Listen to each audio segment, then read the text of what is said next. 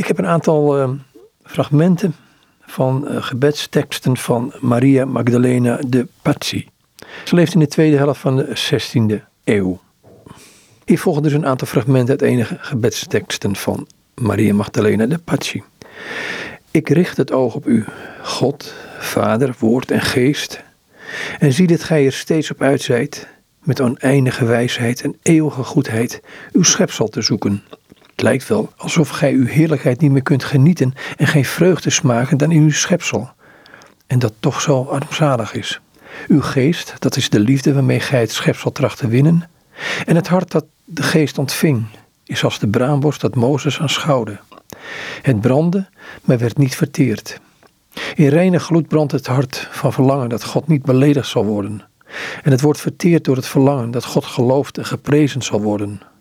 Kom, Heilige Geest, eenheid van de Vader, vreugde van het Woord, glorie der engelen. Gij zijt, o Geest der waarheid, het loon der heiligen, de verkwikking der zielen, het licht in de duisternis, de rijkdom der armen, de schat van die u liefhebben.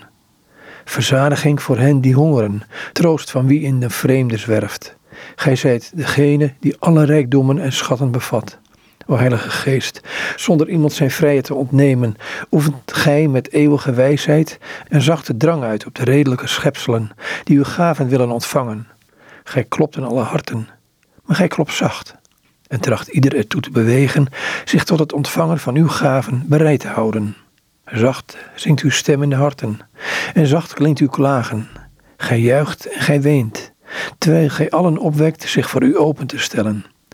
Laat mijn verstand uw goedheid bewonderen. Laat mijn wil zich naar uw goedheid richten. Laat mijn geest uw mateloze goedheid beschouwen, o Heilige Geest, die u zelf en uw gaven in onze ziel stort. O Geest die van de Vader en de Zoon voortkomt, gij daalt zo zacht in onze ziel, dat uw komst niet eens wordt opgemerkt. En omdat men uw komen niet opmerkt, wordt het door weinigen naar waarde geschat.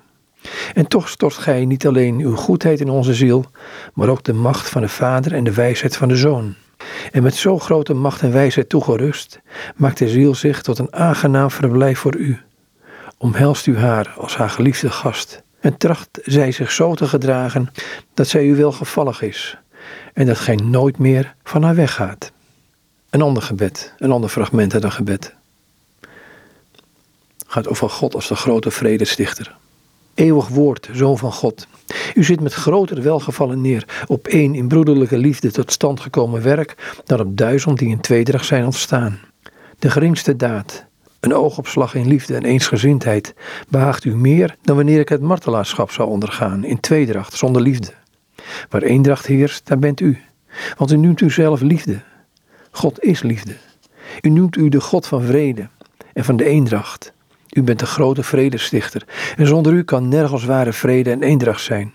God, van u alleen komt de ware eensgezindheid. Wat zouden wij hiernaar moeten verlangen en wat zouden wij haar moeten liefhebben? Waar eendracht heerst, daar is het goede.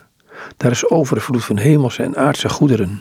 Heilige drievuldigheid, geef ons de genade dat we steeds in onderlinge eenheid leven, de eenheid van de geest bewaren en in eenzelfde willen en denken die onverbrekelijke eenheid nastreven, die er tussen de drie goddelijke personen heerst. Tot zover dus een aantal gebedsfragmenten van Maria Magdalene de Pazzi.